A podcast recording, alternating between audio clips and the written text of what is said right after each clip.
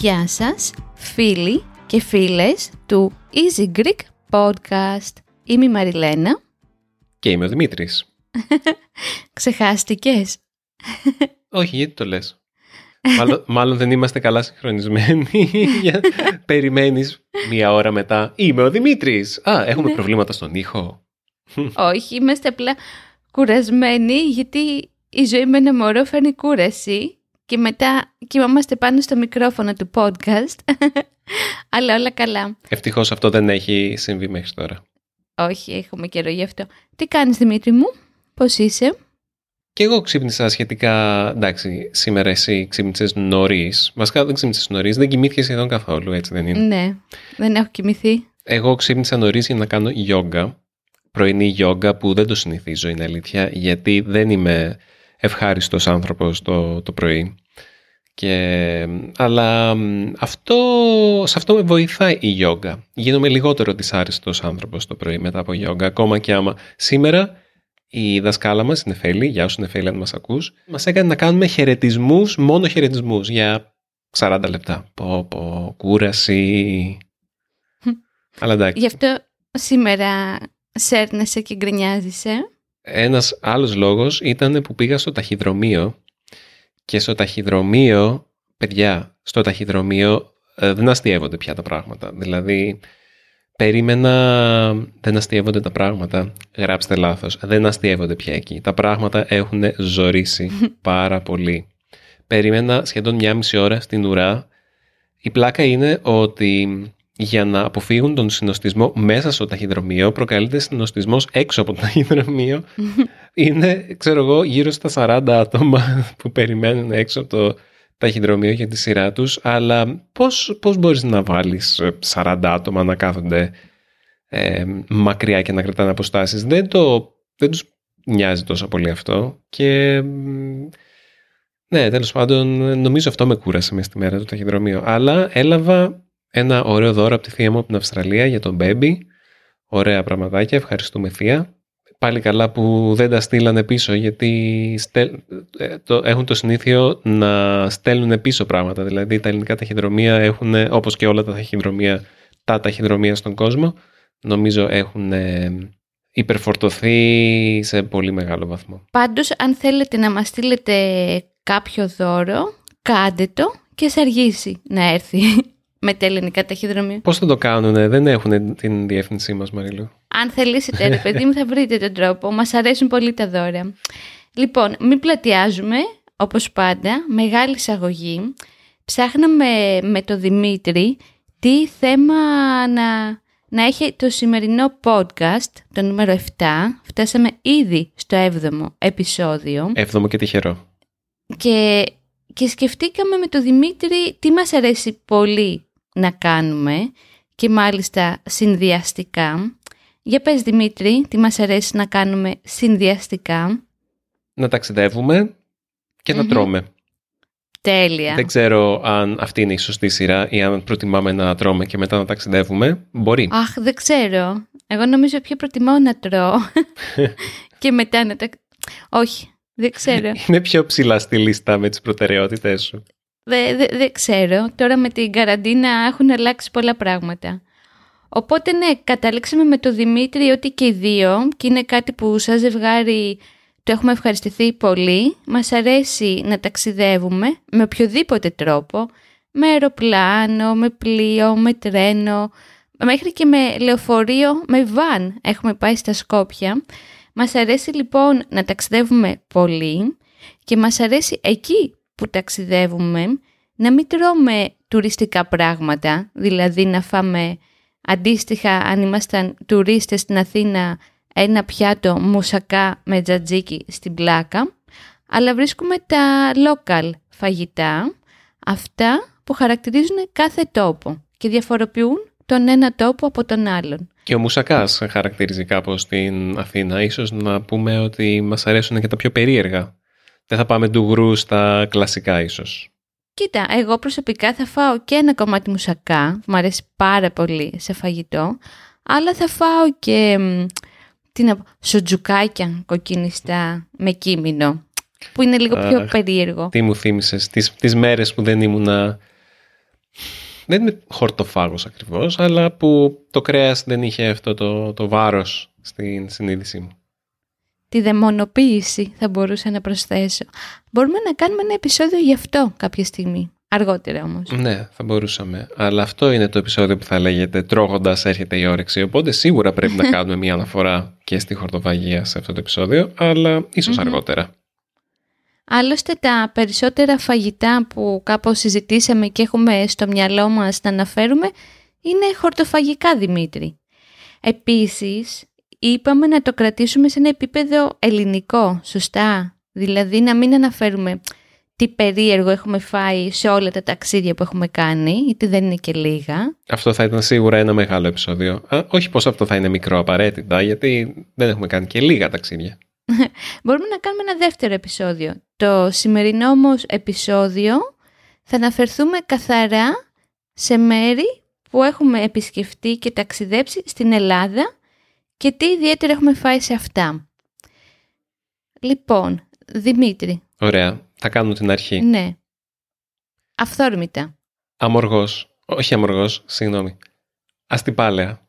Βασικά, όχι, μπορούμε να ξεκινήσουμε από αμοργό.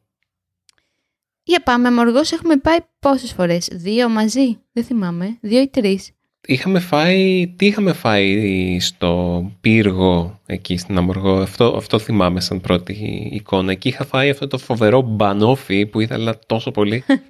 πολύ ελληνικό. Που έλεγα, το, το, ναι, wow, ήταν τόσο τέλειο αυτό το μπανόφι που ξαναπήγαμε μόνο για τον μπανόφι. θυμάσαι που σας τράβηξα για τον μπανόφι; Ναι, το θυμάμαι. Και νομίζω δεν είχε μπανόφι τη δεύτερη φορά. Μέρφη.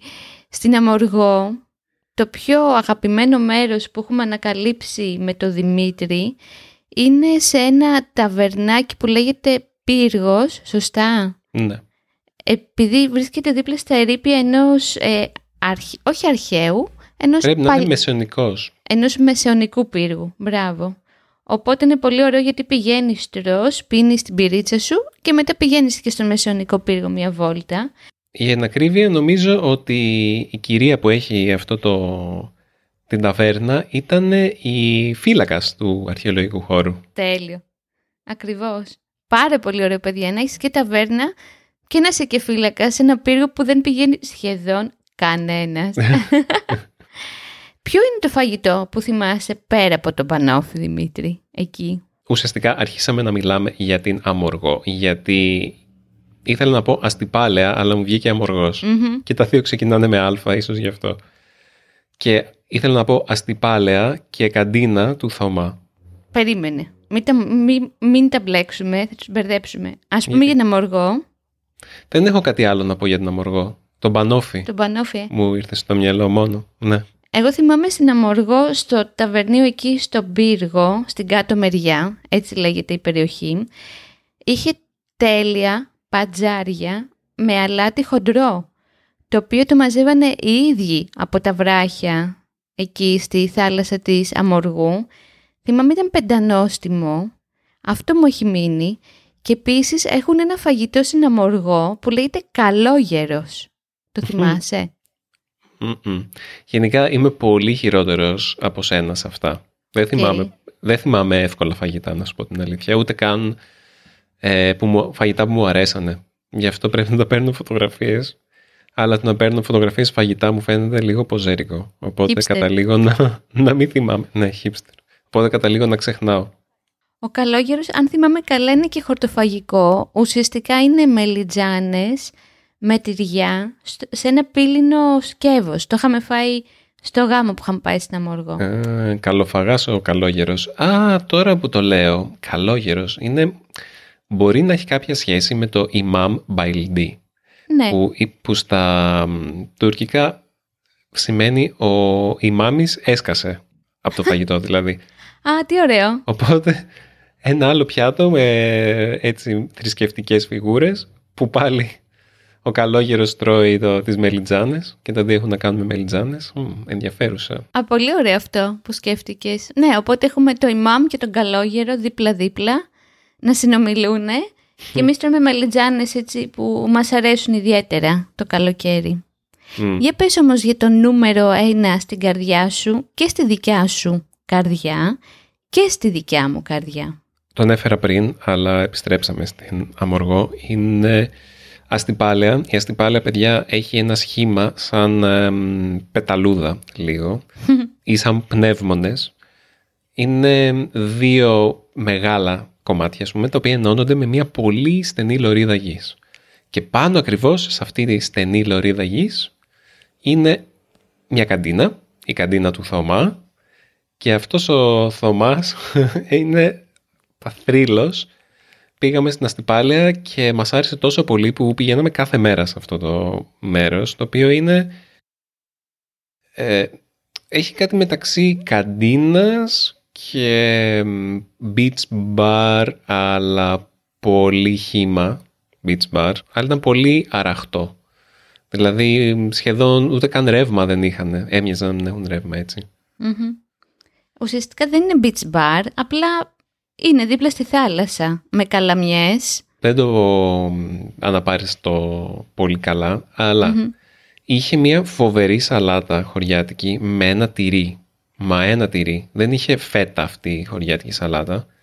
Είχε ένα μαλακό τυρί από δικά του ζώα. Ο κύριος Θωμάς είχε και δικές του κατσίκες.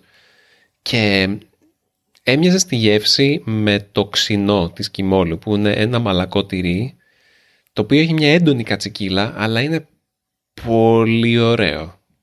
δηλαδή τέλειο. Και αυτή η σαλάτα έχει αυτό το ιδιαίτερο χαρακτηριστικό και το έχουμε και φωτογραφία και θα ανεβάσουμε τη φωτογραφία στις σημειώσεις αυτού του επεισοδίου. Και τι άλλο είχε Μαριλού ο Θωμάς; Περίμενε, νομίζω ότι η σαλάτα είχε και αυτό που σου αρέσει εσένα και εμένα δεν μου αρέσει. Κρίταμο. Κρίταμο, μπράβο. Ναι, Τι είναι το κρίταμο. Φυτρώνει στα βράχια και αυτό; Το κρίταμο φυτρώνει δίπλα στη θάλασσα γενικά, όπως η κάπαρη, αν και η κάπαρη μπορεί να φυτρώσει και σχετικά μακριά από τη θάλασσα. Παντού. Το κρίταμο είναι ένα σαν... Ε, μπορούμε να βάλουμε και φωτογραφία του κρίταμου για όλους τους επίδοξους ε, τροφοσυλλέκτες που μπορεί να πάνε να βρουν κρίταμο δίπλα στη θάλασσα και να το, να το βάλουν σε ξύδι και αλμυρό νερό για να το φάνε. Έτσι το τρώμε εμείς, τουρσί, περίπου όπως και την κάπαρη. Και δίνει μια ιδιαίτερη νοστιμιά σε όλες τις σαλάτες. Δηλαδή είναι, μ' αρέσει πάρα πολύ εμένα. Το τρώω και έτσι χωρίς να... Άμα έχω κρίτα μου το τρώω. Όπως και την κάπαρη. Και τα καπαρόμιλα. Όπως έχουμε πει στα Weird Greek Foods. Είχαμε κάνει ιδιαίτερη αναφορά στα καπαρόμιλα. Είναι που σου αρέσουν και τα τουρσιά εσένα. Οπότε και γι' αυτό ενώ εμένα μου είναι αδιάφορα να σου πω την αλήθεια. Εγώ αυτό το πιάτο που θυμάμαι χαρακτηριστικά στην καντίνα του Θωμά και πηγαίναμε και παραγγέλαμε συνέχεια αυτό το πιάτο. Λεγόταν το πιάτο του Θωμά. Πολύ απλό. Έτσι, καμία φαντασία. Η λιτό και απέριτος σε αντίθεση με το ίδιο το πιάτο. Κοίτα, εγώ θεωρώ ότι το πιάτο, αν το σκεφτείς, δεν ήταν ούτε γκουρμέ, ούτε είχε περίεργα υλικά, ούτε κανένα περίεργο τρόπο μαγειρέματος. Ήταν πολύ απλό. Ήταν τρία απλά πιάτα, απλά ήταν μαζί. Δηλαδή είχε πατάτες τηγανιτές, πω πω Δημήτρη και πεινάω τώρα μέχρι να έρθουν τα σουβλάκια, πατάτες τηγανιτές και φτεδάκια και από πάνω ένα τηγανιτό αυγό που το έσπαγες. Mm. Πω πω τι ωραίο που ήταν μαζί με τα ζουμιά του με τις πατατούλες που ήταν ζεστές και τα κεφτεδάκια. Χάρμα, παιδιά. Νομίζω και το πιάτο του Θωμά είχε λίγο από αυτό το τυρί, το, το άγνωστο, με το άγνωστο όνομα του θωμα Το ξινό του Θωμά. το άλλο που θυμάμαι, μου είχε κάνει πολύ εντύπωση Δημήτρη στο υπέροχο αυτό νησί, είναι ότι βγάζανε, βγάζουνε μάλλον κρόκο. Πώς είναι ο κρόκος στην Κοζάνη; Εγώ νόμιζα ότι βγάζουν μόνο εκεί κρόκο, στην Κοζάνινο, και τελικά βγάζουν και στην Αστυπάλαια. Τώρα εξήγησε την ο κρόκος, δεν είμαι καλή να το εξηγήσω. Λοιπόν, ο κρόκος είναι ένα μυρωδικό, στα αγγλικά λέγεται saffron. Α, ναι, σαφράν. Και είναι πολύ σπάνιος και ακριβώς. Και στην Αστυπάλαια θεωρείται ότι έχουν τον καλύτερο κρόκο ή από τους καλύτερους. Με το σαφράν λοιπόν που λέτε φτιάχανε κάτι ιδιαίτερα κουλούρια, παξιμάδια, τα οποία mm. παίρνουν αυτό το χαρακτηριστικό χρώμα, το πορτοκαλί που δίνει το σαφράν, όπως για παράδειγμα στην παέγια, Σαν γεύση εμένα δεν με τρέλαινε, αλλά μου άρεσε. που- Οπ, ήρθαν τα σουβλάκια, παιδιά, ενώ κάνουμε... Και ήρθαν, τα σουβλάκια ήρθαν σε μένα. Ω, Οκ, ένα λεπτάκι. Περίμενε, τι θα κάνω τώρα. Θα πρέπει να τα... Ε, ε, τι, δεν έχεις λεφτά;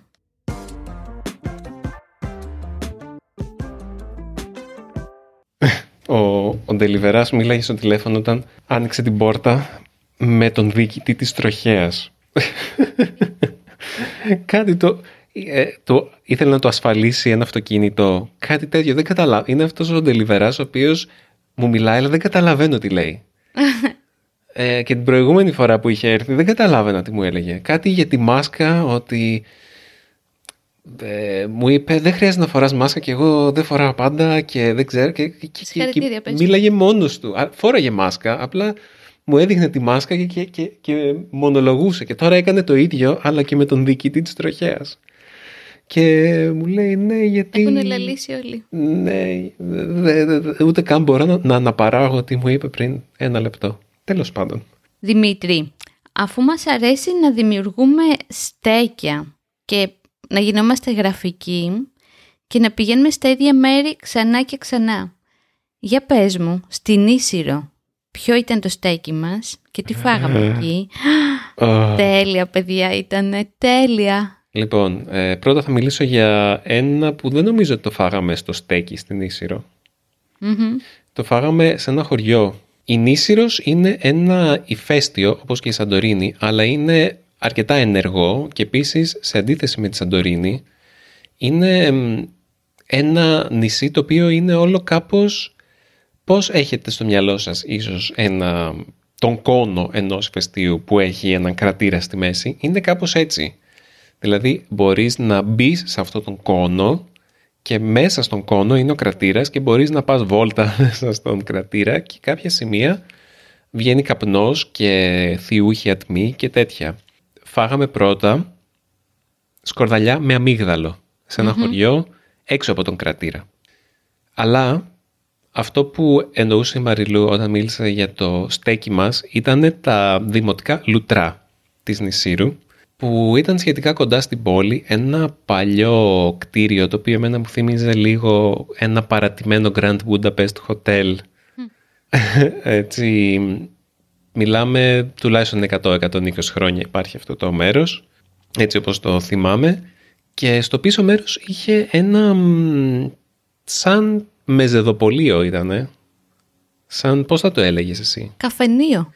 ναι, ένα καφενείο. Δηλαδή, αυ- τα λουτρά είχαν στο πίσω μέρο τους ένα καφενείο. Και πηγαίναμε εκεί και τρώγαμε αυτή τη σαλάτα με την παλαμίδα, που είναι ένα ψάρι. Αυτό θυμάμαι πολύ χαρακτηριστικά. Καταπληκτικό. Πηγαίναμε ξανά και ξανά σε αυτό το καφενείο. Πολύ όμορφη Και διακόσμηση. ωραία μουσική, θυμάσαι; Γενικά ήταν το, για μένα είναι το ονειρεμένο μέρος. Δηλαδή μπορώ να πηγαίνω εκεί κάθε μέρα γιατί πρώτα πήγαινες και έκανες θερμά λουτρά γιατί είχε μπάνια, μπανιέρες μάλλον, μαρμάρινες όπου το νερό που έβγαινε από τις μπανιέρες ήταν πολύ ζεστό λόγω της γεωθερμίας οπότε πήγαινες, έκανες ένα μπανάκι εκεί την άκουγες, ζαλιζόσουνα και λίγο και μετά επειδή ζαλιζόσουνα ήθελες κάτι αλμυρό, πήγαινες κατευθείαν στο καφενείο, παρήγγελνες τη σαλάτα με την παλαμίδα, όπου ήταν παλαμίδα ψιλοκομμένη με κρεμμύδι και μαϊντανό, τίποτε άλλο, κάτι τόσο απλό.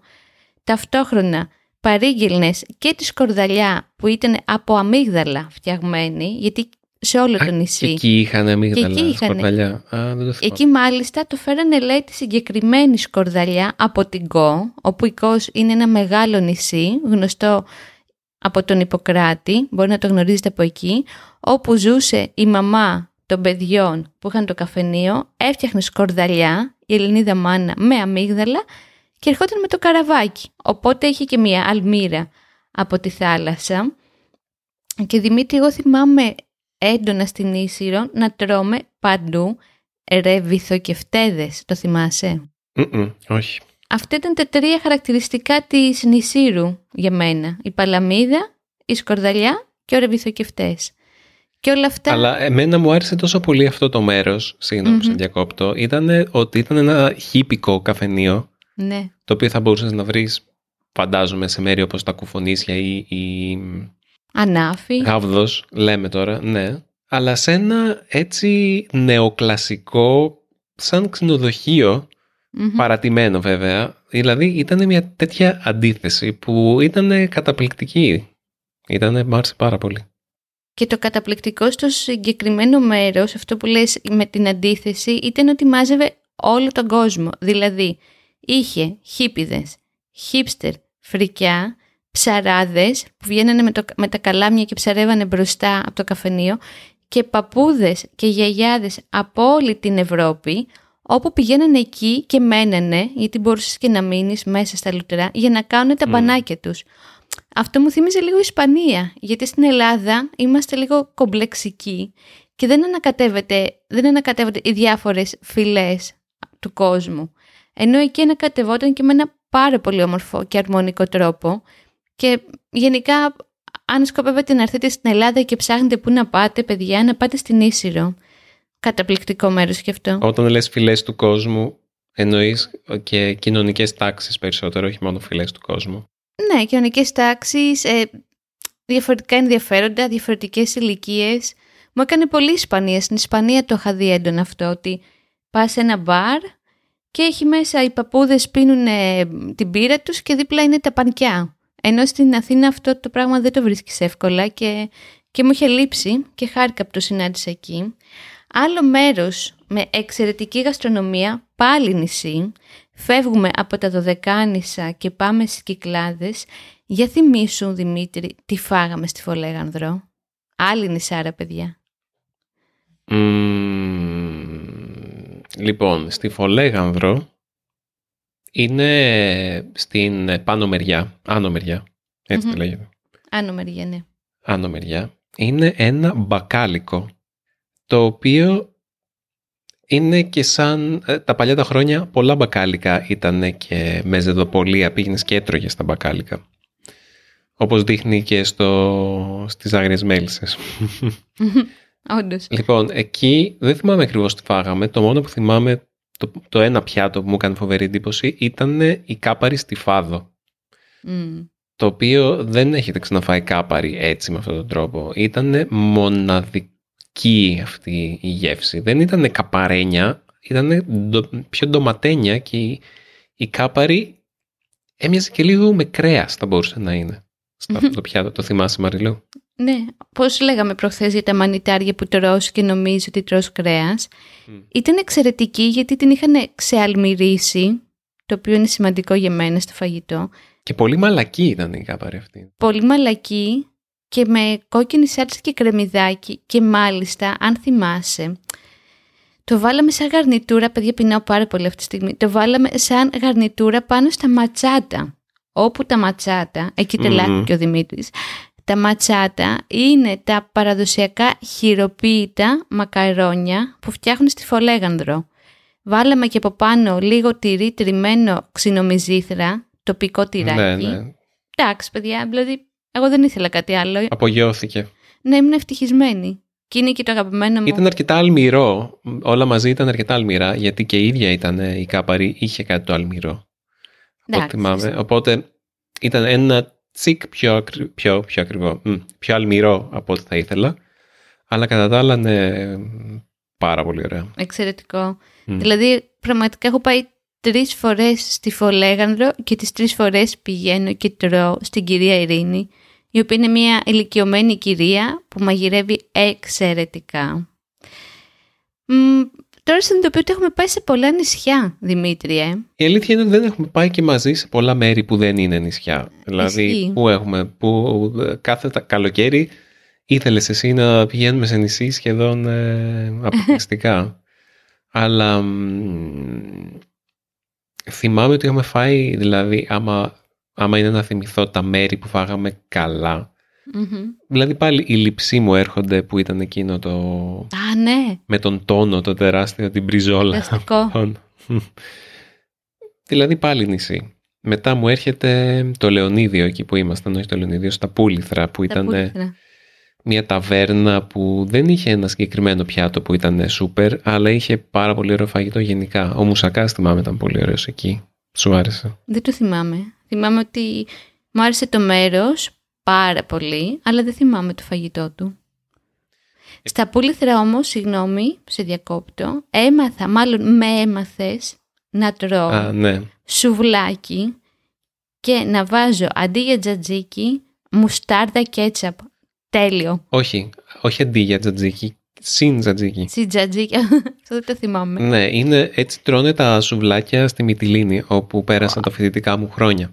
Αχα. Εκεί και νομίζω αυτό το έχουν πάρει από τύπου Θεσσαλία ή Βόρεια Ελλάδα, δεν είμαι σίγουρος που το κάνουν αυτό, αλλά είναι καταπληκτικό και το προτείνω σε όλους σας. Βάλτε στο, την επόμενη φορά που θα πάρετε σουβλάκια, βάλτε και κέτσαπ και μουστάρδα.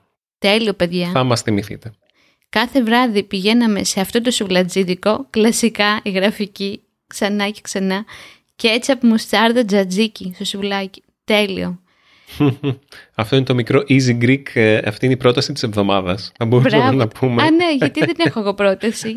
Βάλτε στο σουβλάκι σας μουστάρδα και κέτσαπ. ναι, είναι τέλειο πρώτη εβδομάδας. Ξέρεις τι άλλο θυμήθηκα τώρα, μια που πάμε προς το τέλος, γιατί έχουμε μιλήσει αρκετά.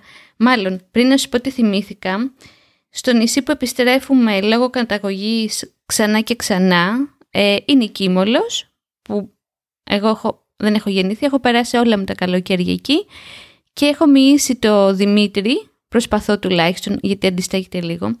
Εκεί τρώνε κάτι ιδιαίτερα φασόλια που τα λένε αμπελοφάσουλα με σκορδαλιά, λαδάκι και λεμόνι. Είναι... Και πέρα από τα αμπελοφάσουλα υπάρχει και η περιβόητη και διάσημη λαδένια κοιμόλου, για την οποία Έχουμε μιλήσει πολλές φορές για τη λαδένια στο Easy Greek. Στα βίντεο βέβαια, τα δύο βίντεο που έχουμε αφιερώσει στην Κίμολο. Μμμ, μπράβο, ναι. Δεν γίνεται να αναφερθείς στην Κίμολο και να μην πεις λαδένια, γιατί η λαδένια είναι το μήλον της έριδος ανάμεσα στη Μήλο και στην Κίμολο. Τόσο οι Μιλοί όσο και οι Κιμόλοι λένε ότι είναι δικιά τους η λαδένια και μάλιστα λέμε ότι υπήρχε πριν από την πίτσα στην Ιταλία. Τόσο μακριά πάει η βαλίτσα. Είναι κάτι πολύ απλό. Είναι ζυμάρι, στο οποίο ρίχνεις πολύ πολύ λάδι, εξού και το όνομα λαδένια, και βάζεις ντομάτα, κρεμμύδι και πιπέρι. Ωραία η λαδένια. Ε, Δημήτρη, και την κάνω και εγώ ωραία. Κάτι μου λέει ότι το όνομά της παραπέμπει στο ότι κάποτε δεν είχε ντομάτα, είχε μόνο λάδι και κρεμμύδι. Α, Γιατί αν μπορούσε. θυμάσαι καλά, είχαμε μιλήσει στο επεισόδιό μας για τα, για τα φαγητά των αρχαίων ότι δεν είχαν ντομάτες. Οκ. Οπότε δεν, αυτό είναι το ίδιο πρόβλημα που έχουν και οι Ιταλοί με την πίτσα. Ούτε αυτοί Μμμ. είχαν ντομάτα. Οπότε πώς τρώγαν Οκ. την πίτσα παλιότερα. Οπότε σκέφτομαι, άκου τώρα, ότι πριν το 1500 ή το 1600, δεν ξέρω και εγώ πότε ήρθε η ντομάτα στην Ελλάδα, δεν μπορούσε να υπάρχει λαδένια όπως την ξέρουμε τώρα. Πώς θα την τρώγανε πριν 500 χρόνια τη λαδένια στην Κίμολο, άραγε; Ζυμάρι, κρεμμύδι, λάδι και πιπέρι. Και κάπαρι. Μπορεί. Μμ. Δεν ξέρω. Και Δεν το ξινό έχω από πάνω. σκεφτεί. και, και μία μπριζόλα. να κλείσουμε σιγά σιγά με το πιο φανταστικό πρωινό που έχουμε φάει Α. ποτέ. Ξέρω ποιο λες και νομίζω Για πες. ότι... Ναι. Μάνι. Μάνι, μάνι, μάνι. Άλλο υπέροχο μέρος, παιδιά. Πότε θα, θα τελειώσει το lockdown να ταξιδέψουμε, δεν αντέχω άλλο. Και συγκεκριμένα στην Αρεόπολη. Πω πω. Εκεί ε, είχαμε μείνει σε ένα... Ήταν σαν, όχι bungalows, αλλά ήταν ένα τέτοιο στυλ, αλλά χειμώνα. Οπότε φανταστείτε, είχαμε τζακούζι. Ενδιαφέρον. Δεν το είχαμε χρησιμοποιήσει βέβαια. Τέλος πάντων, εμ, σε αυτό το πρωινό απλά τα πράγματα απλά έρχονταν, έρχονταν, έρχονταν, έρχονταν πιάτα. Ε, τυριά, μέλια, αυτές οι, οι, οι- πώς λέγονται, οι τηγανίτες, Μμμ. οι, οι, οι ιδιαίτερες τηγανίτες τους που δεν θυμάμαι πώς λέγονται. Ε, τίποτα. Μανιάτικες πίτες λέγονται. Αυτές έχουν ένα όνομα όμως, οι μανιάτικες Εσύ λες πίτες. τα λαλάγια, τα οποία είναι κάτι Ναι. άλλο. Δεν είναι, αυ- δεν είναι, δεν μας Όχι. είχαν φέρει. Δεν Οκ. θυμάμαι. Έχ, νομίζω έχουμε φωτογραφία και από αυτό το πρωινό, οπότε μπορούμε να το βάλουμε και αυτό έτσι απλά για να δείξουμε τι μας προσέφεραν για δύο άτομα και νομίζω ότι ήταν, ήταν το πρωινό μας, δηλαδή δεν πληρώσαμε κάτι γι' αυτό, ήτανε το, ήμασταν τρεις μέρες εκεί πάλι ή δύο, δύο και, και τις δύο μέρες φάγαμε αυτό το πρωινό, το οποίο ήταν πραγματικά δεν ήθελα να φάω μεσημεριανό. Με, δηλαδή άρχισα να πεινάω το απόγευμα. Εγώ θυμάμαι όταν φτάσαμε μας ρώτησε η κυρία που έφτιαξε το πρωινό το πρωί τι ώρα ξυπνάτε; Και ήμουνα τι σε νοιάζει γιατί δεν της το είπα αλλά το σκέφτηκα ότι θέλω να ξυπνήσω ρε παιδί μου 9 το πρωί ή 12 το μεσημέρι, τι σε πειράζει. Και μετά κατάλαβα ότι αυτή η καλή κυρία με τα χρυσά χέρια ήθελε ώρες να ετοιμάσει αυτό το πρωινό. Που είχε και ομελέτα με απάκι, που είναι τοπικό, πώς το λένε, κρεατάκι το απάκι και το είχε βάλει στην ομελέτα και αυγά και χυμούς φρέσκους. Ήταν εξαιρετικό. Να σε καλά που θυμάσαι αυτές τις λεπτομέρειες. Δηλαδή, Εννοείται. επειδή είσαι πολύ πιο προσεκτική σε αυτές τις αισθητηριακές εμπειρίες, εγώ είμαι λίγο πιο... Αφηρημένος. Όχι αφηρημένος, είναι αυτό, το που, αυτό που λέω στα ελληνικά αφαιρετικός και αφηρημένος έχουν την ίδια έννοια του absent-minded, τέλος πάντων. Abstract-minded και absent-minded, αφηρημένος στα ελληνικά είναι η ίδια λέξη. Anyway, ε, δεν το θυμάμαι, δεν θυμάμαι αυτές τις λεπτομέρειες τόσο καθαρά. Εσύ τις θυμάσαι και μπορείς να μας τις ε, επαναφέρεις και να, τις, ε, και να αναπολούμε τόσο όμορφα. Χαίρομαι γι' αυτό. Έχω πρώτες εβδομάδας, γιατί ξαφνικά θυμήθηκα ότι μας περιμένουν τα σουβλάκια, οπότε θέλω να την πω να πάμε να φάμε. Αν σας αρέσει η μαγειρική και δει η ελληνική, εμένα με έχει βοηθήσει πάρα πολύ, επειδή δεν μου αρέσει η μαγειρική ιδιαίτερα, δεν είμαι καλή στη μαγειρική, οπότε χρειαζόμουν κάτι πάρα πολύ απλό να έρθει και να με πάρει από το χέρι. Υπάρχει ένας πολύ πια διάσημος Έλληνας σεφ, νομίζω σεφ είναι, που είχε βγει από το Master Chef, ο Άκης Πετρετζίκης, όπου έχει ένα φανταστικό blog με συνταγές παιδιά και έχει και κανάλι στο YouTube. Αν θέλετε να μαγειρεύετε ελληνικά, τύπου σπανακόριζο, λαχανόριζο, που δεν τα βρίσκεις εύκολα έξω, μπείτε στο site του Άκη, κάντε και ένα subscribe εκεί, για να πάρετε μια ιδέα και να πάρετε και έμπνευση για τα μαγειρέματά σας. Ακόμα και η μάνα μου μου λέει «Α, αυτό το μαγείρεψα με τουάκι τη συνταγή». Γιατί είναι τόσο απλή. Πολλοί κόσμος, δηλαδή δε... κουραστήκαμε τα γκουρμέ και τα πολύπλοκα. Θες απλά να φτιάξεις ένα λαχανόριζο, που εμένα δεν μου αρέσει, δεν ξέρω γιατί το αναφέρω, και μπαίνεις εκεί, τσακ μπαμ, τέλος, έτοιμο. Πάντα γελάω γιατί τον έχουν στο Βασιλόπουλο στα έτοιμα φαγητά. Και λέω, Α, ναι, μπράβο. ναι, σίγουρα θα τον έκρινα. Θα έτρωγε ο Άκης ε, έτοιμα φαγητά από τον Βασιλόπουλο. Κάπως πρέπει να βγάλει λεφτά. Κάπως πρέπει να βγάλει λεφτά, ναι. Απλά είναι κάτι που γελάω μόνος μου όταν το βλέπω. Ναι, έχεις δίκιο σε αυτό.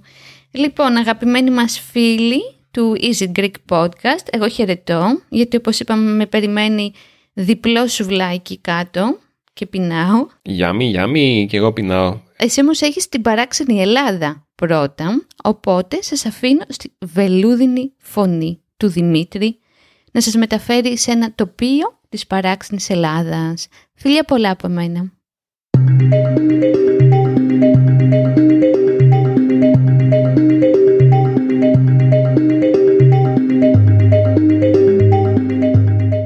Στην παράξενη Ελλάδα σας διαβάζω ένα απόσπασμα του ομώνυμου βιβλίου γραμμένο από την ομάδα του παράξενου ταξιδιώτη για ένα μέρος που ίσως να μην ξέρατε.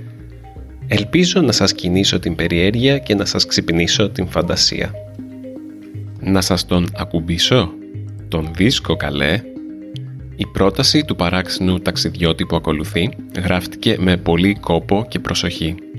Βλέπετε, δεν είναι εύκολο να παρουσιάσεις μια πρόταση για ένα μέρος στο οποίο τα σεξουαλικά υπονοούμενα κυριαρχούν χωρίς να χρησιμοποιήσεις κάποια από τις απαγορευμένες λέξεις. Πού αναφέρομαι; Μα φυσικά στο εστιατόριο Κουκλάκι, το οποίο από το 1983 έχει βαλθεί να ερμηνεύσει κυριολεκτικά το κλισέ «Ο έρωτας περνάει από το στομάχι» ποτήρια και πυρούνια σε υπερτοδέων αποκαλυπτικά σχήματα, νόστιμα πιάτα που όμως φέρουν ονομασίες έως και γεννητικών οργάνων, σερβιτόροι έτοιμοι να εκτοξεύσουν θανατηφόρες ατάκες που θα σας κάνουν να κοκκινήσετε από ντροπή κλπ. Όπως έχετε ήδη καταλάβει, στο συγκεκριμένο εστιατόριο ή μάλλον αστιατόριο όπως προτιμούν να το αποκαλούν οι θαμώνες του, ο έρωτας και δι το σεξ παίζει κυρίαρχο ρόλο, μιας και τα πάντα, από τη διακόσμηση μέχρι το πιο απλό πιάτο, παραπέμπουν σε αυτό. Είναι από τα λίγα εστιατόρια παγκοσμίως που το φαγητό αυτό καθ' αυτό δεν παίζει τον κυριότερο ρόλο για τους πελάτες του, οπότε δεν θα αναλωθούμε σε γευσιγνωστικές αναλύσεις τα υπόλοιπα θα πρέπει ο παράξενος ταξιδιώτης να τα ανακαλύψει μόνος του, οπλισμένος με αρκετό κέφι και κυρίως δεκτικότητα, διότι τα πικάτικα σχόλια θα δοκιμάσουν ούκο λίγες φορές την υπομονή σας. Με λίγα λόγια, οι Πουρίτανοι δεν είναι καλοδεχούμενοι και μην ξεχνάτε, κανείς δεν παίρνει τίποτα στα σοβαρά στο κουκλάκι. Απλά καθίστε αναπαυτικά παραγγείλετε προσπαθώντας να μην κοκκινήσετε όταν εξηγείτε στον σερβιτόρο ποιο ακριβώς πιάτο επιθυμείτε, πιστέψτε μας θα δυσκολευτείτε την πρώτη φορά και φυσικά απολαύστε το. Α, και πριν ξεκινήσετε για το δείπνο σας, κάντε ένα τηλεφώνημα για κράτηση 210 68 18 710, μιας και είναι εξαιρετικά δημοφιλές. Επιβιβαστείτε λοιπόν σε ένα ταξί ή στο αυτοκίνητό σας και κατευθυνθείτε προς το Χαλάνδρι και τον αριθμό 88 της οδού Παπα-Νικολή σε λογικές βέβαια ώρες, μιας και τα ωράρια που συμπίπτουν μιας και τα ωράρια του συμπίπτουν με αυτά των υπόλοιπων εστιατορίων της πόλης. Έχετε γύρω στα 25 ευρώ στην τσέπη ανάτομο. Αυτός ήταν ο παράξενος ταξιδιώτης αυτής της εβδομάδας στο συγκεκριμένο εστιατόριο έχω πάει πριν πολλά χρόνια με μία πρώην σχέση μου. Ήταν όντως πολύ ντροπιαστικό για μένα που είμαι και λίγο ντρέπομαι εύκολα με τέτοια πράγματα μερικές φορές. Είναι σίγουρα μία μοναδική εμπειρία. Δείτε τις φωτογραφίες που έχουμε βάλει στα show notes, στις σημειώσεις της εκπομπής για να πάρετε μία γεύση. Λοιπόν, επικοινωνήστε μαζί μας αν θέλετε στο site μας στο easygreek.fm αφήστε ένα σχόλιο κάτω από τη δημοσίευση αυτής της εκπομπής. Ή μπορείτε να μας στείλετε ένα email στο podcast παπάκι easypavlagreek.org Θα χαρούμε πολύ να απαντήσουμε σε email σας, σχόλιά σας, ερωτήσεις σας, τα πάντα. Λοιπόν, θα λέμε στην επόμενη εκπομπή μας την επόμενη εβδομάδα. Μέχρι τότε να είστε όλοι καλά. Γεια χαρά!